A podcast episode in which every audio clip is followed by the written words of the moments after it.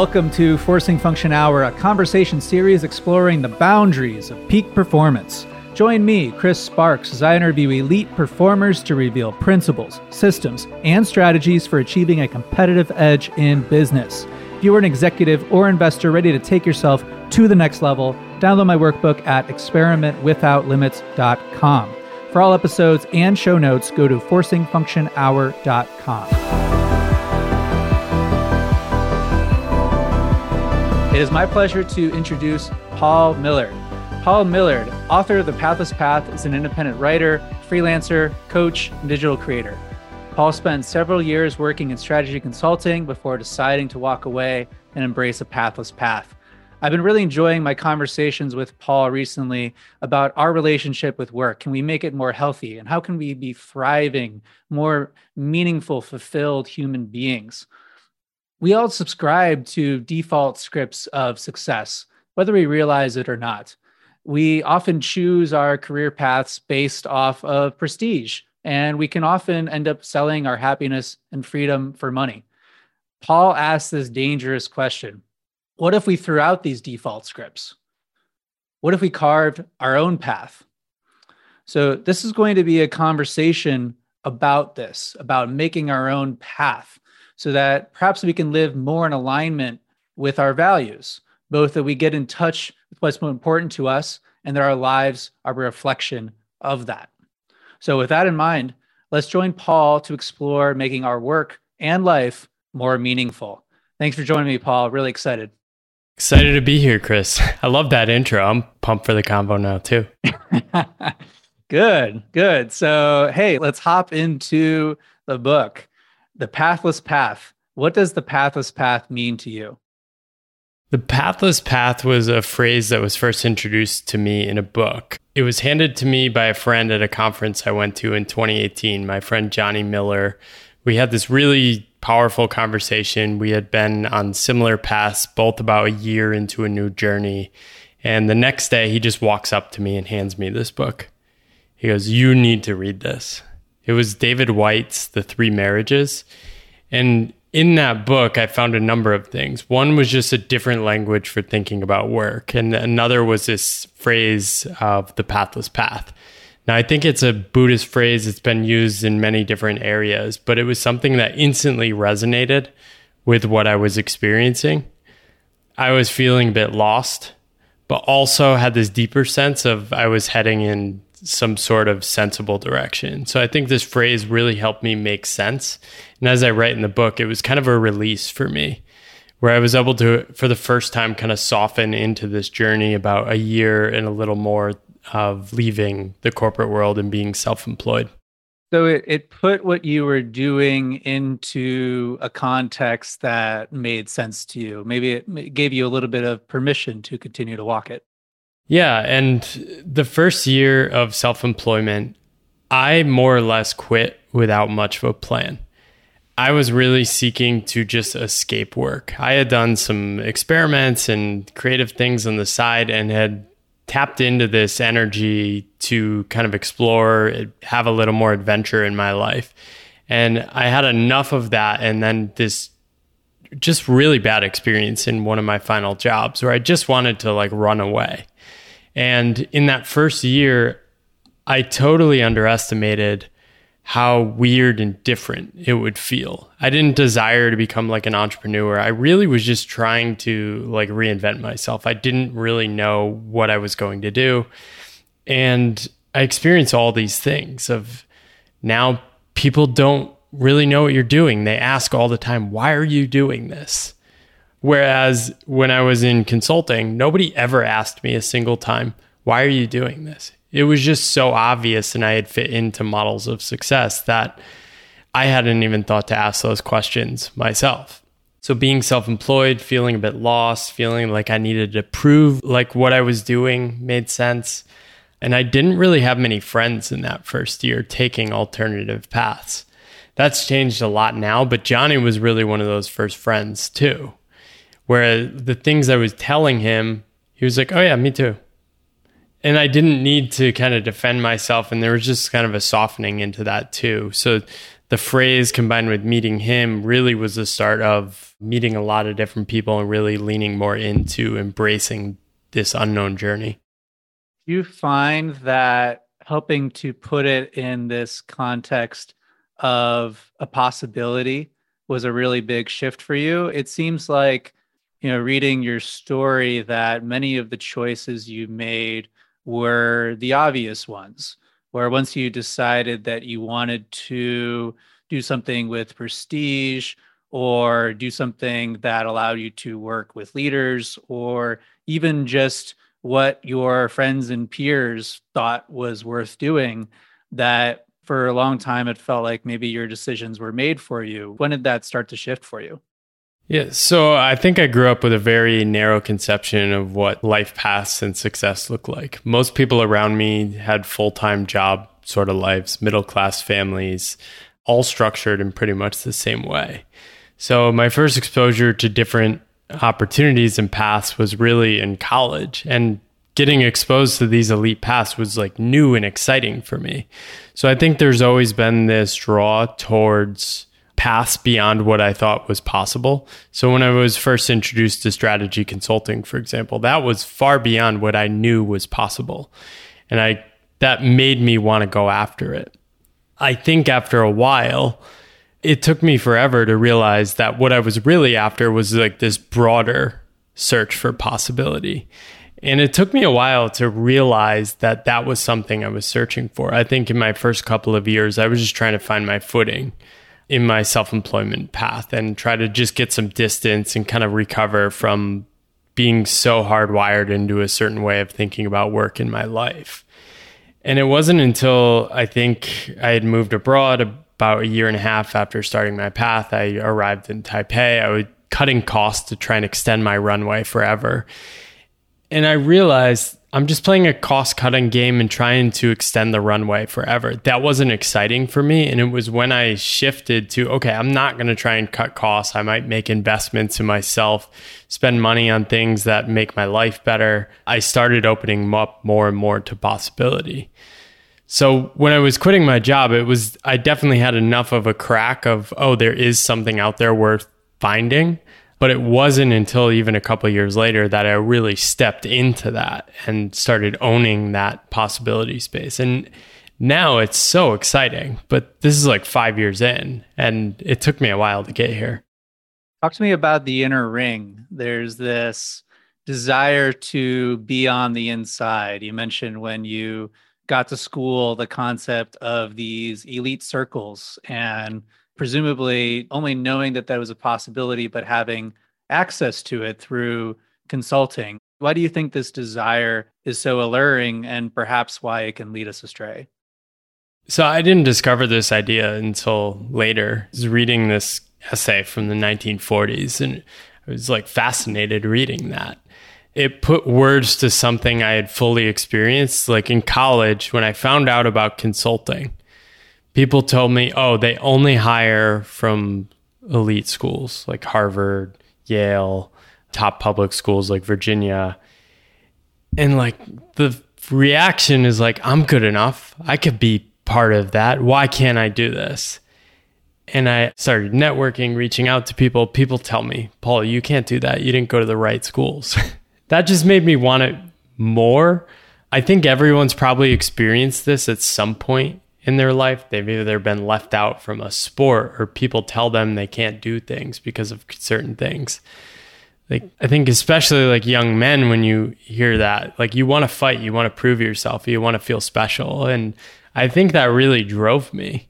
But as soon as I broke in, I I really kind of fumbled around because I didn't have that driving me to go anywhere anymore. I had kind of solved that, whereas a lot of people around me hadn't fully solved that. They wanted to go further. They wanted to be a senior executive. They wanted to be a partner. They wanted to be at a level in an organization where they're going to like Davos and things like that. All that stuff was like, I don't know. I, I don't really care about that stuff. So, yeah, it's also this trap on paths we're on too, right? We're on these solopreneur paths and it can be very easy to think, oh, I want to be like that person. But that's probably one of the biggest traps of all because the only way you're going to succeed on these paths we're on is to make it our own journey.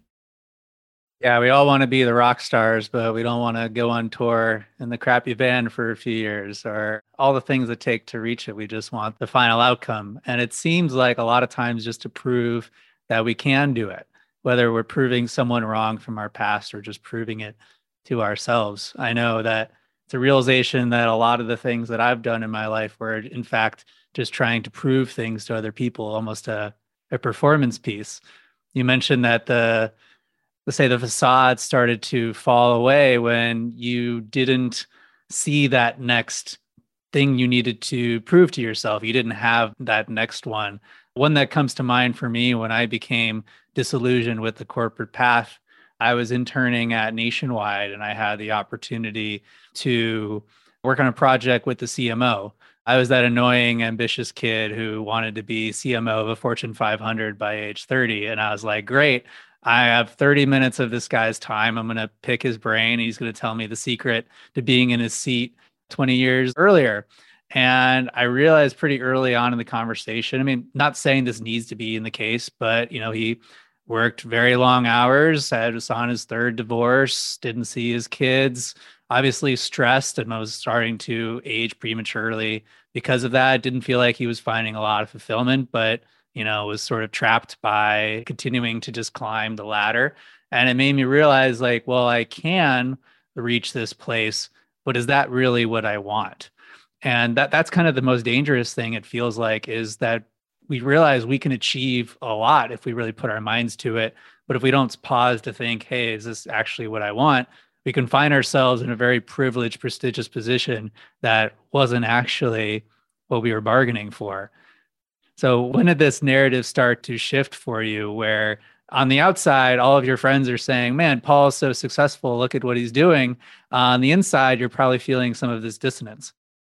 Yeah. Early in my career, especially in consulting, I loved it. Like early career, most jobs, you're getting promoted, you're learning a lot, you're growing, you're progressing, you have this feeling of growth, right? and then I went to business school. I started working after. And then I think it was really the three or four years before I left my job. Like, I was making more than I thought I needed. I was happy, but everything around me was like, well, you should care about this. You need to go for this position. You need to be progressing. And I didn't care about a lot of that stuff. I didn't want to succeed by impressing some senior executive. I really liked just doing the work. And I've more or less just created a path now where I get to just work on stuff directly. I don't have to like manage stuff, I don't have to present to other people. And a powerful thing was my last job. I was doing consulting to boards. And one of the things we did, I did about 10 to 15 CEO succession projects. And I kind of had a similar realization to you. I was working with these CEOs of Fortune 500 companies, and it was pretty obvious what made them successful or reach those positions. It was the most important game in their life. I talked to one guy who was about to be named the CEO of an insurance company. We interviewed him, we did like a three hour interview. And he told us, he said, at 25 years old, I decided I wanted to be CEO. He said, I just, I realized that if I worked in six different functions, three different geographies, and moved jobs every two years and always made sure I had mentors supporting me, that I could do it. So he's like, that's exactly what I did. And then he walked us through his career, and that's exactly what he did. And to me, that just didn't seem it was like, yeah, I get it. I have no interest and we're not wired the same. so it was so obvious, like, but the time on my path was running out. But the biggest challenge that kept me from taking an alternative path is I had no conception of any other possible life. All my friends were working full time jobs. Everyone in my family was working full time jobs the only idea I had was to become a freelance version of what I was doing, which is what I did in the first six months after leaving my job. The story I always love to share, because I certainly was very much on the default path. When I tell people about my poker career now, they're always like, wait, it took you how long to become a professional poker player and you were making how much? And just the concept that, hey, I can play a game for a living and this is that this is something that I can do. It never even crossed my mind as a possibility until I actually was in Brazil and I found a group of other players kind of hunched over their laptops in the lobby. You have, you know, waves crashing on the shore of Copacabana Beach in the background. I'm like, first, I'm like, what the heck are these guys doing? Hunch over their laptops. They should be on the beach. You're you're in Brazil. But then I realized, wait, this is just another day for these guys. Like, well, I mean, I look like that. I could probably do that too. But until until you encounter the others, you don't know it as a possibility. And you mentioned your relationships is starting to have more calls and getting more involved in in community. How do you find the others? How do you turn this into a collaborative path so that you're not walking it alone? Yeah, I joked my first friend was Seth Godin because I had just read his books and followed his path. And he seemed like a man later in life that was still fully energized and alive. So I was terrible at finding the others. I first sought them out in conferences. I would reach out to people on LinkedIn. That was the major social platform I was using in 2015 to 2017. Now, I mean, through podcasts, Twitter, newsletters, it's so easy to find other people. And one thing I always suggest people do is have a Path Pro conversation. And this has been really eye opening for people. And I just tell people pick somebody ahead of you on an interesting path and just reach out to them and say, Can I interview you? If not, can I send you a few questions to think about? And it's something I wish I had done more earlier to kind of like sample and get ideas from different people's paths. But it can be game changing to realize one, these people are also still looking for friends. And two, they can just tell you all the mistakes they stumbled upon and all the lessons they learned, all the things they wish. And best case, you just make friends with these people. What role did values play into your decision to walk a different path? If I remember, you you had this list of things, priorities that you were evaluating yourself on. Like one was adventure, and you're like, man, I don't feel all that adventurous. Like, how did this play into your decision to change course? Yeah, in business school, I wrote this letter of what I thought leadership was. And I listed out these nine principles of things I thought mattered to me. And I always had it in the back of my head. Like I had this really bold vision of what I wanted my career to be. And I wanted to kind of be this person that was light, led with humor, really cared about people, mentored people, didn't take work too seriously. And slowly that just became less and less true like who I wanted to be was not lined up with what the environment was allowing me to be or who I was showing up as. And so I decided to evaluate myself against these nine principles. So I literally created a scoring metric of rating myself against these. And I came up really low on a bunch of them. I wasn't being fun, like humorous at work. I wasn't injecting that into work. I wasn't learning new things that I cared about. I just wasn't being my best self. And over time, I just had to stare at myself in the mirror and say, I'm sick of this. I need, I need to take action. And part of that just made me realize that like those reflection exercises can be so powerful just as a way to check in and call BS on yourself. And I think this is something you've done incredibly well too. It's funny, your list of values is something I've independently landed on as well. Like I created this values exercise and it's a way for me to force rank things. And I've constantly done this. I do this probably a few times a year now of just saying, what do I claim to care about? How do I reflect on how I've been spending my time? And then call myself out on my BS. if I claim to care about generosity, what am I actually doing about that? Am I actually embracing that in my life? If not, what's the mismatch? Either two options. I either don't really care about that or I do and I need to do a better job of it. It's so powerful. Yeah, we, we've come across the same technique because we need some, it's like a systematic way to call yourself out. And reflection just seems to me to be the speed limit on growth, personal or professional. You have to be willing to look, to think about what is going on. People think of like cognitive dissonance in a bad way, right? It's a way of justifying your own behavior. But I almost think of these values exercises as ways to generate this dissonance. As you described, once you say that something is important to you, you can't help but become aware of how your life is or isn't a reflection of that. And as you said, you have one or two options. Either, hey, you say generosity, either I value being a generous person and I need to take steps in my life so that it's more in alignment with that, take more generous actions. Or I'm not a generous person, which is also okay, by the way. There's no right answer in terms of values, but whatever you do decide to value the most, that should be a wake up call, a trigger, a cognitive canary, whatever you want to call it, for perhaps I need to be taking some steps in direction so that my life is a reflection of this. So once you had identified these values, you'd created this dissonance. You said, okay, maybe I need to, I'm not being humorous at work. I'm not having fun. What were the steps that you started to take you mentioned kind of experimenting to move in this direction to put some of these values to the test.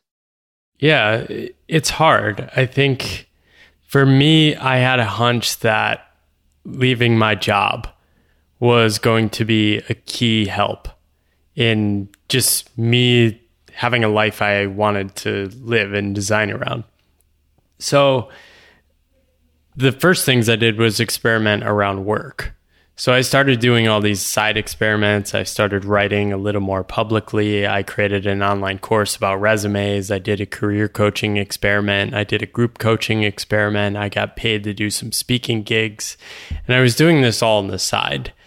And everything I did was intended to basically inject a little serendipity into my life. Like, I knew how everything would go if I just devoted all my energy to my job. I was probably just going to get promoted and have more job opportunities doing the same thing. None of that excited me. So I designed experiments to basically try things out, but that I could quit them afterwards. So, what's the smallest thing I can do such that I might learn something new about what to do next? And the only goal was to learn what to do next or to like reflect on how I felt in those experiments. Early on, most of those experiments made me feel incredibly uncomfortable. And our default reaction is to run away from that discomfort. But for me, it was a sense that, okay, every time I do this, it's really uncomfortable, but it's also really exciting and interesting at the same time. And I just learned to trust that the discomfort was a direction to follow. And that is what gave me the confidence to quit my job without much of a plan.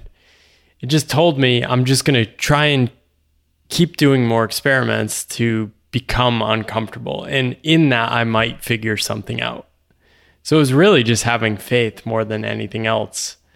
Like I had no proof that what I was going to do was going to work or on what terms or where I was going to be headed really powerful and i think there's a couple of principles there that are really worth expanding upon you know first think about like failure modes with something like this something that i often see is you know before i change course you know maybe change careers or roles i need to have this perfect plan in place. I need to save up a certain amount. I need to know exactly what i'm going to do. I need to have all of this validation.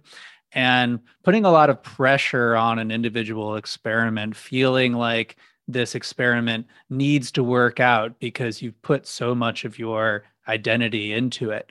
And the acknowledgement that you have that many of these experiments won't necessarily lead to amazing outcomes, but that they'll bring learning and they'll better inform the shape that this path could take. And so making those experiments like really small and gentle and not turning them into like huge pivots feels like a really important one. And being open to whatever occurs right? It's like a good strategy for life in general is not being too results oriented like if you have a failure it's not that you are a failure or even that you failed that you've just had some unexpected results that's always like the key experimental mindset that i like to talk about yeah, when I left my previous path, I had a sense that I didn't want to create another job for myself. I mean, when you talk about goals, I think you're talking about something much deeper. But I think a lot of people get distracted by the idea of goals. And it's very easy to just gravitate to other people's goals, right? When I was doing a career coaching experiment, it would be very easy for me to adopt the idea that my goal is to build a career coaching business right? But my goal was much deeper, basically to experiment and find information that might lead me in a more interesting direction. And I kind of knew that if I just build a career coaching business, I would just be creating another trap for myself. So it's really having like enough wisdom to know that you're searching for something much deeper I think the level of my goals has shifted from like surface level goals to like make money or prove myself to basically this infinite game of how can I design a life that I want to keep living? And then everything is geared around kind of checking in with that all the time. And this is really fun for me. I think this is something people miss when they think about leaving their job or being self employed or doing their own thing. I love thinking about this all the time. So this is a lot more fun for me to be uncertain than it is for other people.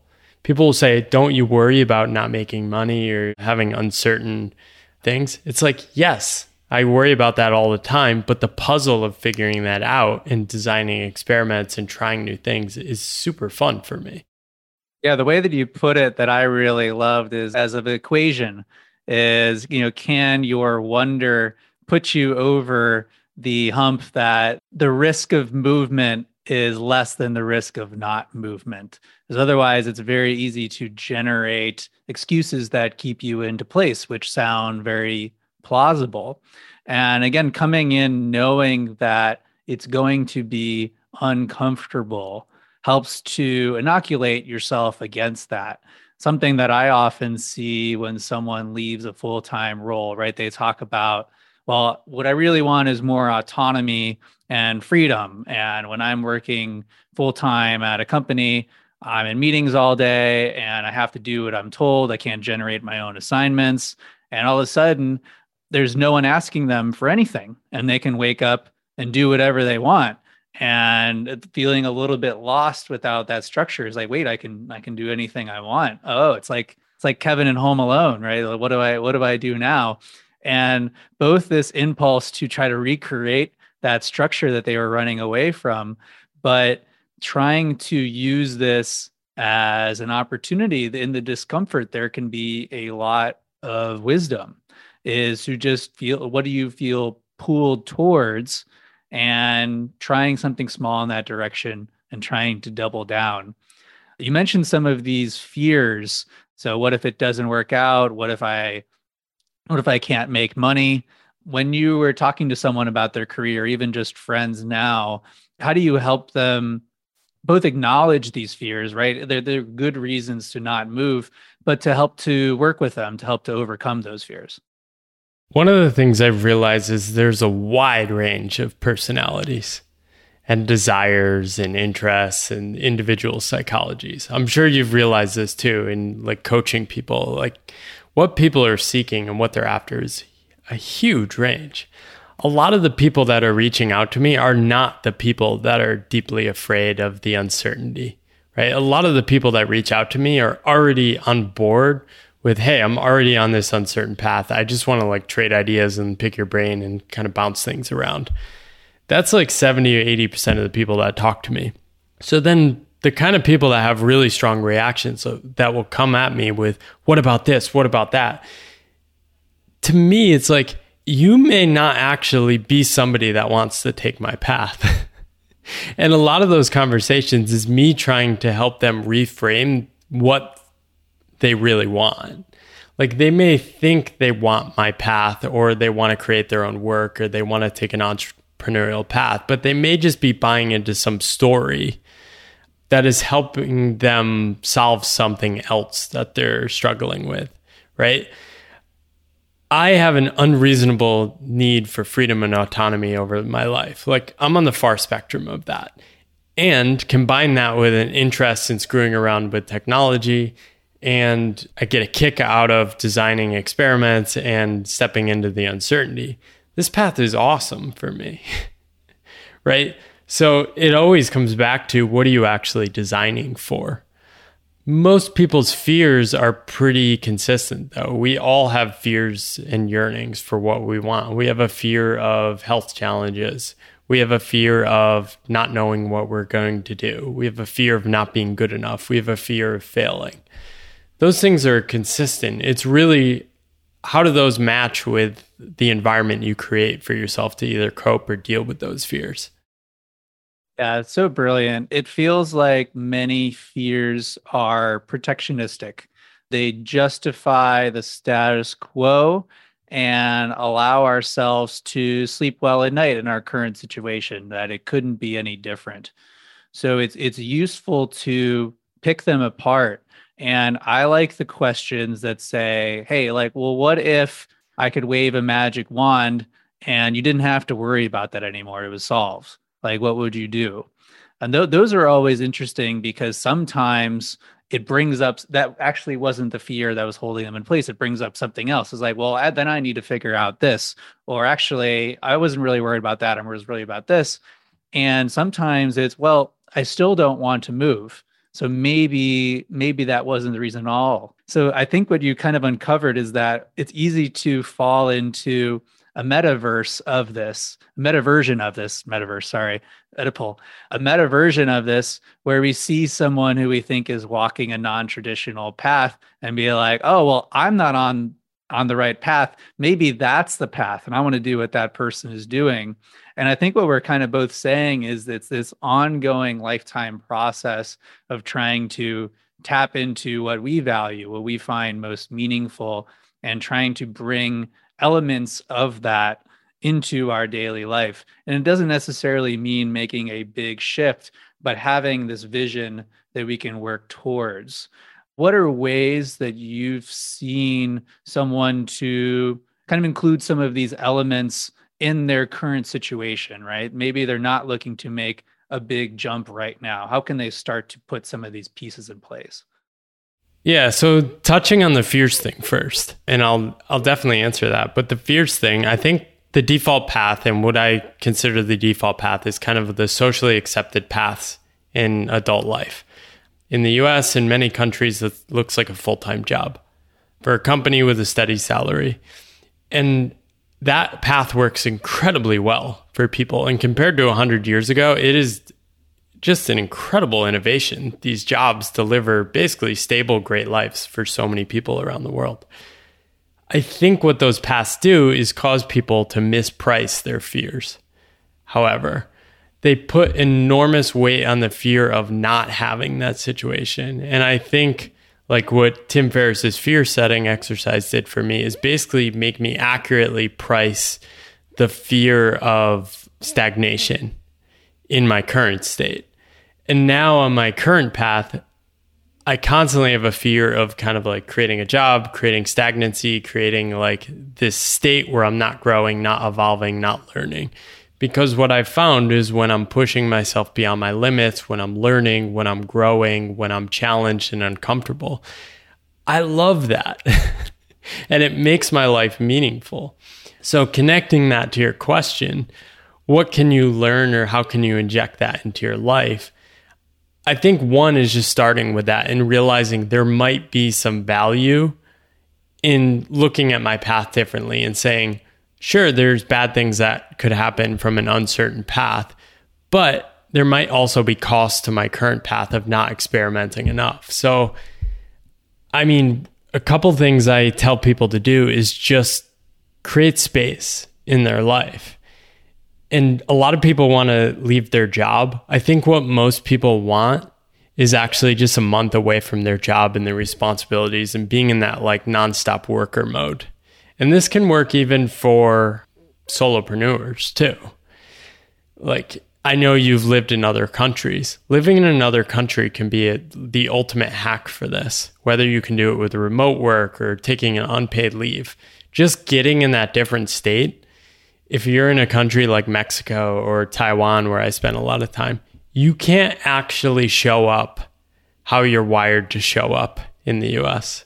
It's not an option because it, everything is so different enough that you're going to have to orient in different ways and be uncomfortable.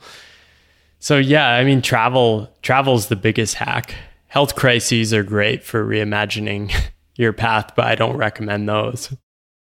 I mean, you talked in in the book that that was a major motivator for you that you know health challenges are making it very difficult just to show up every day and if there was a different way of being it would be something that would work with where you're already at. Maybe talk to that. I think just the acknowledgement that there's no straight path, that it has lots of these these ups and downs. Like how, how did your health act as this this existential opening for you?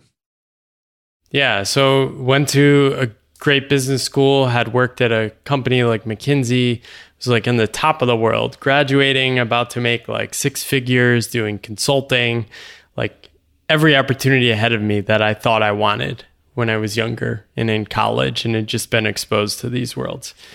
A couple weeks into that job, I start feeling sick and like my health just starts slowly deteriorating. There's nothing I can do.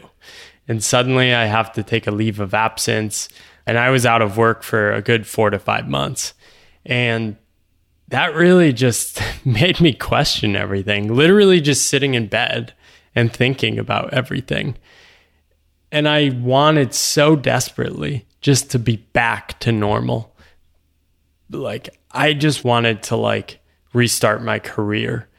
And I was obsessing over just getting back, back to normal, back to normal. And it wasn't until I released that script I was like, maybe there's no back to normal. I don't know if I'll ever recover.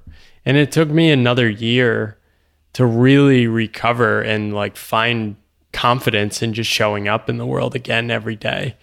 And in that, I changed and I saw my own vulnerability and fragility. And it was awful. Like, I wouldn't advise anyone going through it, but it also made me just loosen my grip on my successful person identity. It's like, yeah, that's great, but what am I really doing here? Do I really care that much about like helping somebody increase profit by 10%? It's like a good container. It gives me status. People think I'm successful. It gives me money, but I don't know. It doesn't seem all that important. yeah. We build all of these behaviors, all these beliefs by accretion over time. And if we never have this restart, this hard reset, we're never forced to reckon with, hey, are these all still serving us given where we are? So it can be useful. I like the investment analogy is like rather than thinking about the positions you're already invested in, imagine you sold everything. Like, what would you buy back into? If you wouldn't buy back into it, you probably shouldn't be holding it now, right? If you wouldn't start it again, if you could do everything, maybe you shouldn't be doing it right now. So some of those experiences that you mentioned, like travel, sabbatical, having a challenge of some sort that forces a change, it disrupts this reference point of normal. That one of the let's say the you have these things that could be a feature or a bug in terms of you know human iOS. And one of those is our ability to normalize everything. Well, one of the ways that this can be a bug is that we become blind that something that feels normal to us because we've gotten used to it maybe doesn't need to be normal or even shouldn't be normal. So it's like the getting out of your current bubble, your current situation, to be able to view it from the outside and say, hey, like what do I want to pick back up that I've put down? Or given I don't need to do any of this, what calls to me? So I, I think that is a very valuable part of the process. And that's part of like the role that I like to play as a coach. Both it's useful and it's also kind of fun for me is to just disrupt this reference point of what our assumptions are, what we take for granted, and pick that apart. Well, what if this thing you assumed to be true wasn't? What if this thing that you're always doing, you didn't do that anymore? What would you do otherwise? Even just starting to ask those questions brings up interesting things. You're smiling. I want to hear what's on your mind. Well, I love that analogy. I'm just applying it to my own path. And I was like, I wish I had had a conversation with you 10 years ago. like, if I think of my career as like a growth stock, right? The first five years were thrilling. I was probably growing at like 25% a year. And it would be crazy to like sell. I don't know if stock is the right analogy, but like the growth rates just stagnated or maybe even were shrinking in my final few years. But it's like a company is like, well, they're still profitable. Like maybe they'll turn it around. Like just holding, like I should have just sold earlier. Like I was so attached, it was a sunk cost. I should have just taken my gains earlier and moved on. But it took me so hard to kind of move on from that because psychologically, it's crazy to walk away from a guaranteed like cash flow, basically. And I tell people I've kind of reinvented myself. I don't really have status in the old world I came from still. Like, I think probably most people think what I'm doing is silly. I haven't equaled the earnings of what I have in my past life. But man, I'm having so much fun. that brings up two interesting questions. I'll let you pick one like how do you care less about status these days right? Find it feels like a lot of what drives this default path is the prestige. And the second question is what have you learned about these identity transitions you know the becoming the different person in order to walk the different path? I never really cared that much about status. And it was just me realizing that. I was in an environment that optimized for status and money and success and it's just hard to give that up when you give it up. And when I gave it up, I I don't know, I've just been very comfortable not caring what others think of my path. Now that doesn't mean it's easy. It's very hard when you've punctured an idea of other people's perception of you, especially like your parents, right? I wrote about my parents in the book and for them, I went from part of their success story, right? The great American dream is not actually just succeeding on your own. It's sending your kids to college and having them succeed. right. And then I just walk away from all that. Like my parents didn't go to college, they didn't have the options I did. And to them, they just can't understand how could you make so much money and want to walk away from that? and I think it basically took them about five years to see what I was up to. I think it took me writing a book. They're like, "Oh my god, you're an author now. This is so amazing." And like I'm getting all these like heartwarming messages from my family now. That's probably the hardest part. Like do we care about what our friends think? Maybe a little. A lot of what it comes down to is like our parents and loved ones. And I've been lucky. I met my partner, Angie, on my path and she sees building a life around creativity and connection and a life around that is very valuable. So neither of us are willing to compromise things. Like for some people owning a home is like very important, right? And for us right now financially that wouldn't make sense given what we're willing to trade off or not. So finding a partner on the along the way has been game changing too because none of this is crazy to each other. That brings up so much for me. I mean, I always like to ask someone, you know, do you think you're playing the right game? And in a lot of worlds, it's the what's the thing that's going to bring you status within this community? So, first, even just realizing that you're playing the game and ask yourself, hey, is this the game that I want to play? Sometimes you you can put up with it and you can play it if if the the outcome is desired. But you know, going in eyes wide open and deciding, hey, is this really what I want? Is this the game that I want to play?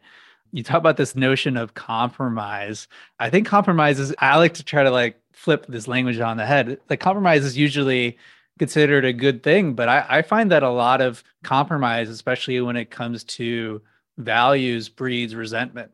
And you see this in someone who maybe they they've start to feel this dissonance that their life isn't in alignment with where they want to be and they feel like they're having to compromise on values to satisfy someone else whether it's their boss or their corporate culture or their partner or the friends who they're surrounded by and that this compromise is, is, is unsustainable.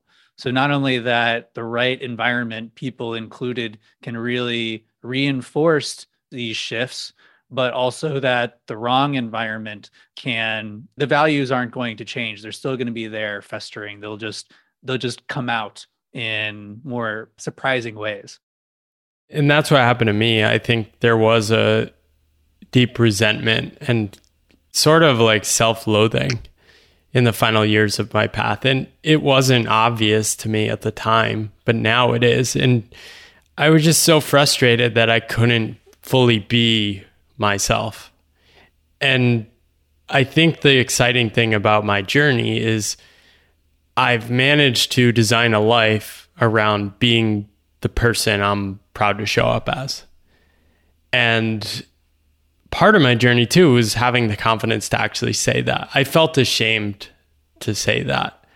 Like I had all these scripts I had to untangle in my head. Like I think one big one for a lot of people is that like work is supposed to be suffering. Like we suffer such that we can make money to take care of you. Right? A lot of people grew up with this. And I don't know if I believe it in the fullest scale of it, right? It's you need to add that into okay, what am I actually willing to trade off to get certain things I want? And I think one thing I've realized is based on like who I am and what I'm capable of I'm not the kind of person that is like full out going after goals or financial goals or metrics. That's not the best version of myself. Some people are wired like that, right? There are people thriving that are also crushing it against traditional metrics. My metrics are different and they're a little illegible to the world. And it ties into what you're saying. Like, I think, like, I still want status. I want to be appreciated by other people. That's important for me. And it's just I want to be appreciated by like people like you doing stuff like this. Like other people on independent paths who get a kick out of what I'm writing about. And I think that's the opportunity of our world today. There's these mega values of like money status and success. Everyone knows these exist. You can't pretend like they don't exist. But now there's all these niche communities where you can get like micro status. Like I think inspiring for me was somebody like He early on in my journey. He's just being generous and being nice. What? This is possible? And he's getting status from this. I want to give him status. Like, status is just attention. And I think that was a powerful unlock for me is realizing, oh, I can just define my own prestige. It might not be legible to my parents or peers, but in my email inbox, people are like, this is amazing. This is so helpful. I'm so grateful. That's enough for me. I love that. You bring up this concept of legibility and that a lot of aspects of progress on the default path are legible to others. The salary, the promotion, the brand name that you're working for, who you're working with, the school that you go to, the car that you drive, this type of stuff.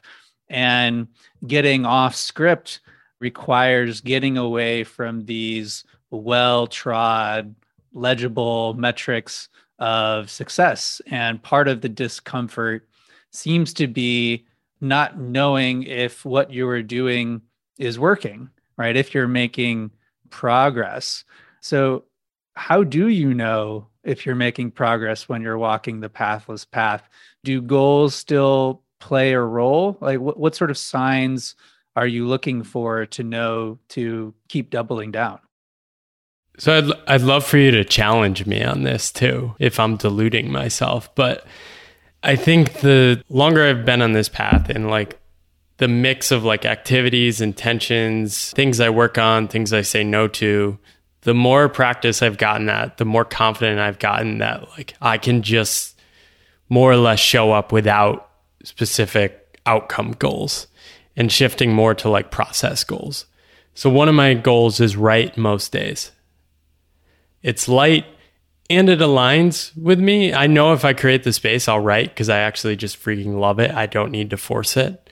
So I try to come up with like mantras like that and just make them happen. And I've noticed that these things just happen. I don't really have outcome goals, but I've become more open to it. I've realized that like I'm not going to burn myself out now. I have like my footing on this new path where I actually could be more ambitious. So I'm very open to it in the next few years. Yeah, I like the gentle approach. And it's easy to think about the shadow side where the outcome goal gets confused for the reason you're doing it in the first place, right? The goal itself is really just a milestone, a yardstick. And I like to think of a good goal is just a way for me to tell is like are the things i'm doing on a regular basis leading me to where i want to go? And i think to get back to what you said earlier it becomes a form of somewhat more objective reflection.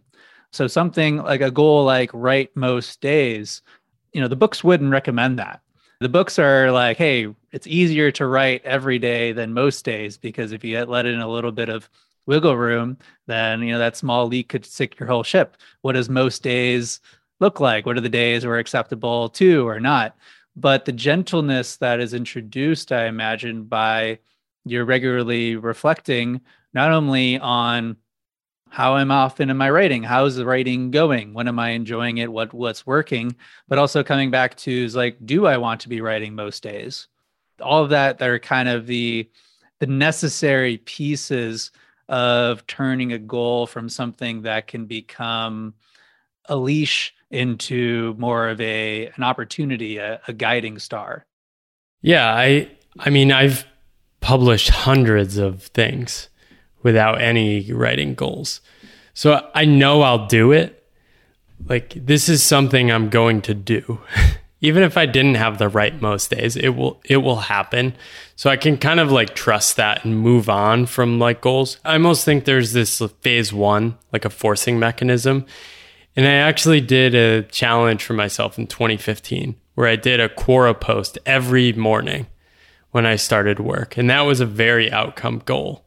And I did that for 100 days. And I think after that I kind of like kickstarted something where it's like this phase two, and this is what I talk about the real work of your life is okay, how do you design the environment now such that it will enable this thing you've already kickstarted to start, right? Starting everything is hard and painful, but once you get to a certain point, I think people can confuse the goal for what they're really doing. And they might actually even get more interesting work if they step back from their rigid goals, right? So for me, a big breakthrough happened when I stopped writing for a month. I just stopped because I was stuck and I didn't know. And I said to myself, you know what? I think if I just stop writing, I'll figure it out.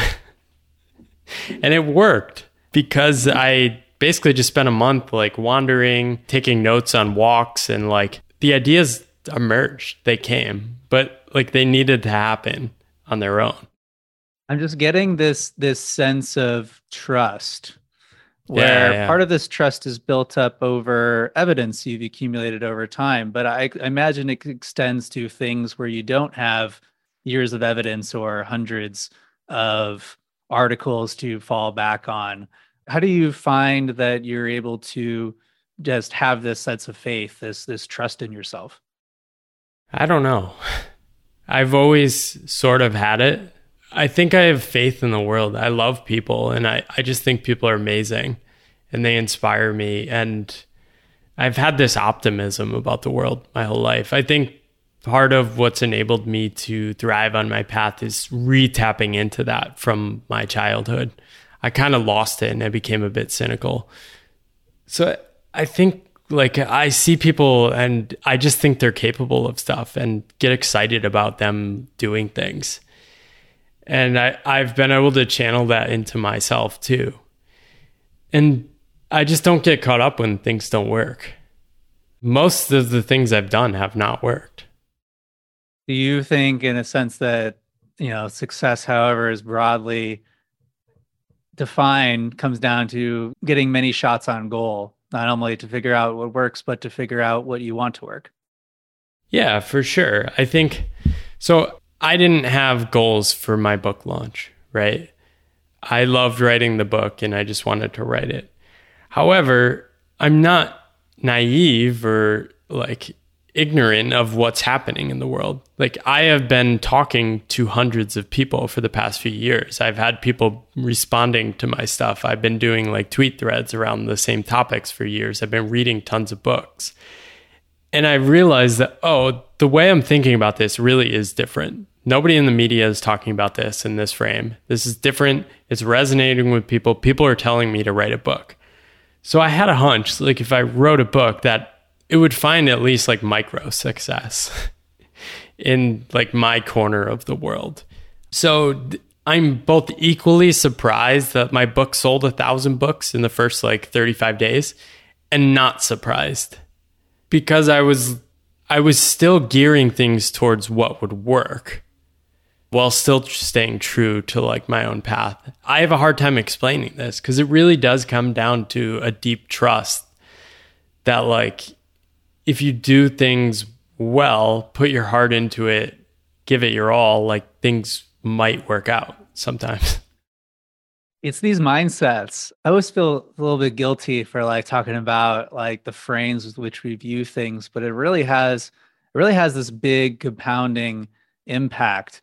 And one frame that I found really powerful is around inverting regret you know, I think especially when it comes to making a change, there's lots of fear of regret. Like, what if I choose the wrong path?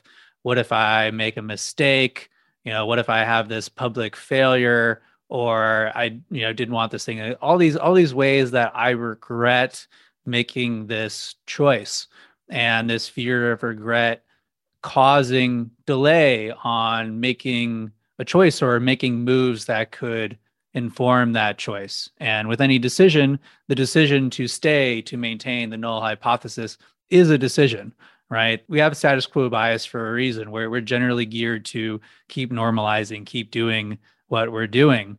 But the need to need to try things in order to validate these assumptions that we're we're carrying around oh man, I'm trying to figure out where I'm where I'm heading with this. But what strikes me is that the life that doesn't have regret is a life where you've tried your best. That you keep doing things to the best of your ability and trust that the outcomes, you know, book sales, number in bank account, the size of your business or the impact that you're able to have in just your daily life, a lot of that takes care of itself if you try your best. So I like that framing. And it comes back to, hey, what can I do such that I've done all I can and then not be attached to what comes out of it? Yeah, maybe there's a rebel spirit in me too, like wanting to prove that a path not optimizing around money is possible and that you could be really happy on it. I think I always just saw so many people so convinced money was the most important thing in life and they weren't happy and they weren't thriving. so like money certainly doesn't hurt and I think money when you're entrepreneurial as well is can be a lot more rewarding. But I also meet many people who have solved their money problem and then they're reaching out to me and like what am I supposed to do with my life and time? so it's like, I kind of wanted to shortcut that whole like make money first and then do what I want to do and design my life. The big question is like, what if I just do those things now? Like I read about Tuesdays with Morrie, and Morrie has this exceptional life at the end of his life. It's it's a full life. And what if I just try to embrace those principles now? That sounds so crazy to people. But to me, it sounds like a really cool question to explore. Yeah, the issue with the statement of, you know, money can buy happiness is not that it's false. A lot of things that we can do to accumulate income will bring forms of happiness. It's that we get a really poor exchange rate along the way. All of this narrative of delayed gratification of when I do this and then I do this and I accomplish this, then I can be happy. And naturally, that continually recedes into the horizon that we keep adding all of these extra steps in order to deserve the thing that we want after all. And instead, what's this most direct path is are there ways to incorporate happiness or meaning or fulfillment or connection, whatever it is that you value, into your experience right now with what you're already doing, where presumably the opportunities are right there in front of you if only you're looking for them. Yeah, one of the things this journey has done for me is totally refactor how I think about money. And when I was in New York and making a decent salary, I was basically just anchoring to what people around me were spending money on like a lot of fancy dinners out at restaurants and stuff. And I don't think that was really bringing a ton of value, but I wasn't thinking creatively in like other ways to spend money, right? Like I was just taking like default vacations and basically spending what other people were spending. And even my rent, I was like very conscious you can't spend more than this because other people don't spend that. Now I've actually had experiences of I mean, this past year or now I'm living in Austin. I'm making much less than I was making, probably making about half of what I was five years ago. And I'm spending more on rent. And I don't feel uncomfortable about that at all because I made a choice to opt into living in a certain part of the town where I could kind of like ride bike walk around, have access to like street tacos, and I know that's going to make me very happy. so it's like, okay, that's the cost. That's going to make me happy. I, re- I really value that money I'm spending. And I'm not trying to like play accountant with my life of like, okay, here's here's how much I spend. I'm trying to like minimize this and like save money here and I'm much freer, which doesn't really make sense because I don't have as much confidence in the ability to earn higher higher incomes but am opting in to choices a lot more freely now. It strikes me that a lot of this accounting comes from a scarcity mindset where all of this could be gone at any time and that would be completely catastrophic. And you know trying to differentiate the catastrophic from the merely inconvenient well, maybe you experience this playing poker. I think making a thousand dollars as a freelancer was worth like a hundred thousand dollars as a full time employee because I actually made it happen. and if I did it once, I could probably do it again. And that was so hidden to me that I had these fears that were just latent and I could never solve them by earning more and more money in a full time job. But by literally just going and betting on myself and trying to land freelance projects and then pulling it off, even if it was like less money, it was like, wow, I'm capable of things. and that was so powerful for me. So I think that's my looseness with money now too is okay, if I need to make money, I could probably go figure it out. And I've done it in 15, 20 different ways there's a lot of strength to this this self-confidence. And yeah i've experienced it in my own wanderings through this this pathless path as well where anytime that i'm offering a course or putting out a book or launching a podcast it's all all of these old you know traumas and fears come up around like am i just fooling myself? Am i going to be able to pull it off? Everyone's doing the same thing. Is it what i'm doing really all that valuable? All that sort of stuff. And then i do it and every time it's oh wow that actually was pretty good. And it doesn't mean it doesn't come up again the next time but at least i have that fallback. It's like well i've been here before. I've felt all these things before. All those other times it turned out okay seems like based off of the evidence, this is probably going to turn out okay. doesn't mean I'm not going to try, doesn't mean I'm not going to try to prepare and plan, but just going into it this like, hey, it's probably also going to go okay as well. Yeah, that's what I always say about these kind of paths. It might suck, but it might also be worth it. All right. So you mentioned yourself 10 years ago. If you were able to send a note to Paul in 2012, what would you write on that note? I always I always really struggle with these questions. I listened to you ask a couple other people on yours and I just get scared messing with the history of time. I I think it would just be keep going. Oh my god, it would be so like man, there's so much excitement ahead. I don't even know what I would say. I would really just say keep going. And if you read that, I'm going to have to pull on that.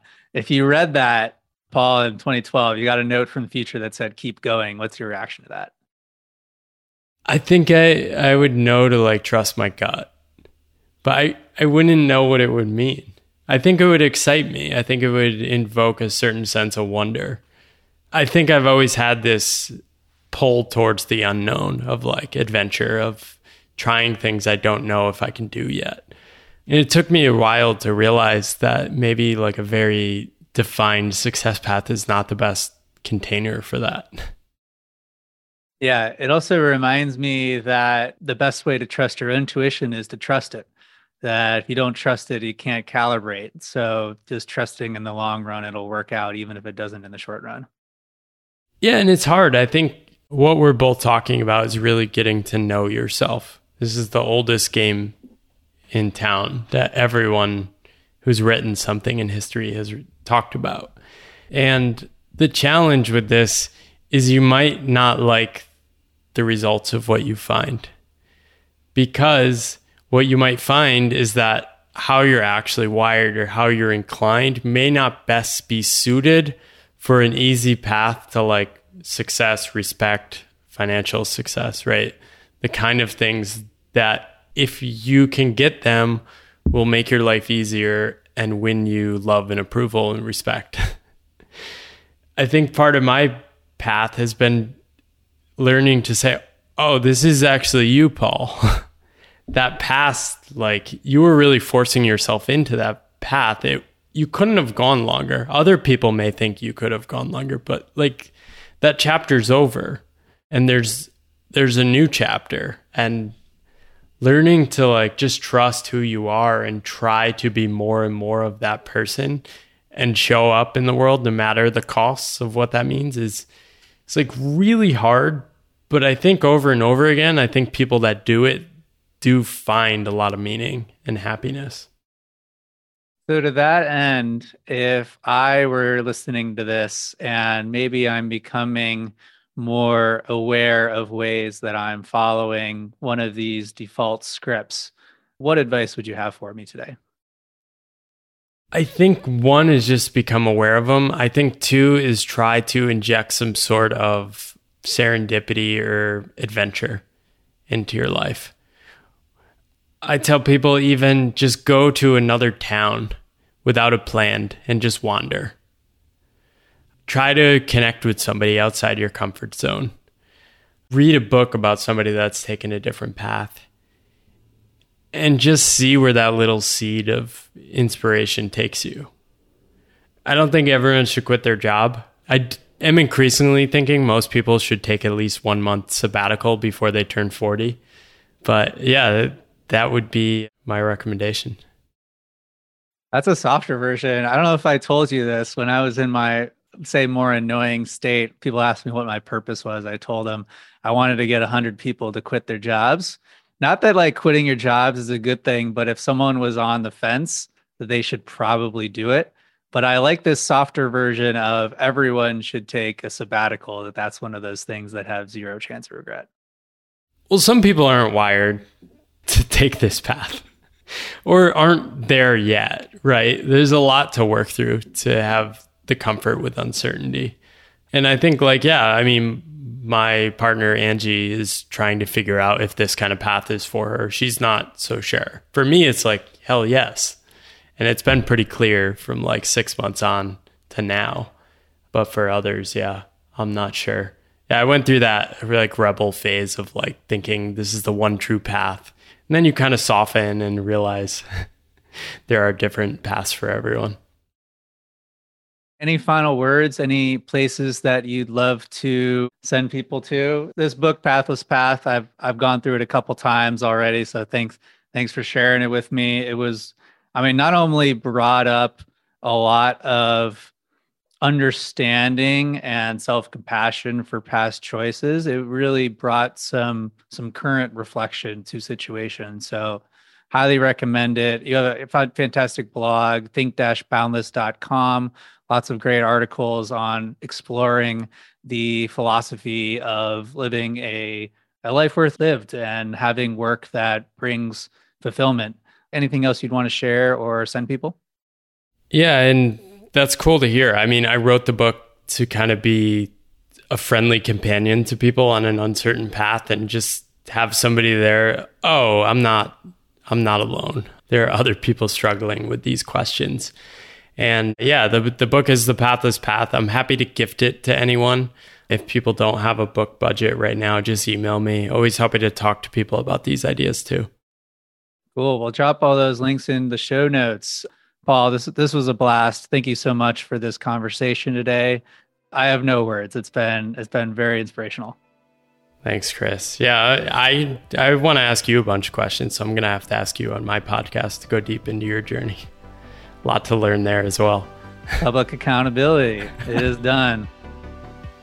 Thank you for listening to the Forcing Function Hour. At Forcing Function, we teach performance architecture we work with a select group of 12 executives and investors to teach them how to multiply their output, perform at their peak, and design a life of freedom and purpose. Make sure to subscribe to Forcing Function Hour for more great episodes, or go to forcingfunctionhour.com to sign up for our newsletter so you can join us live.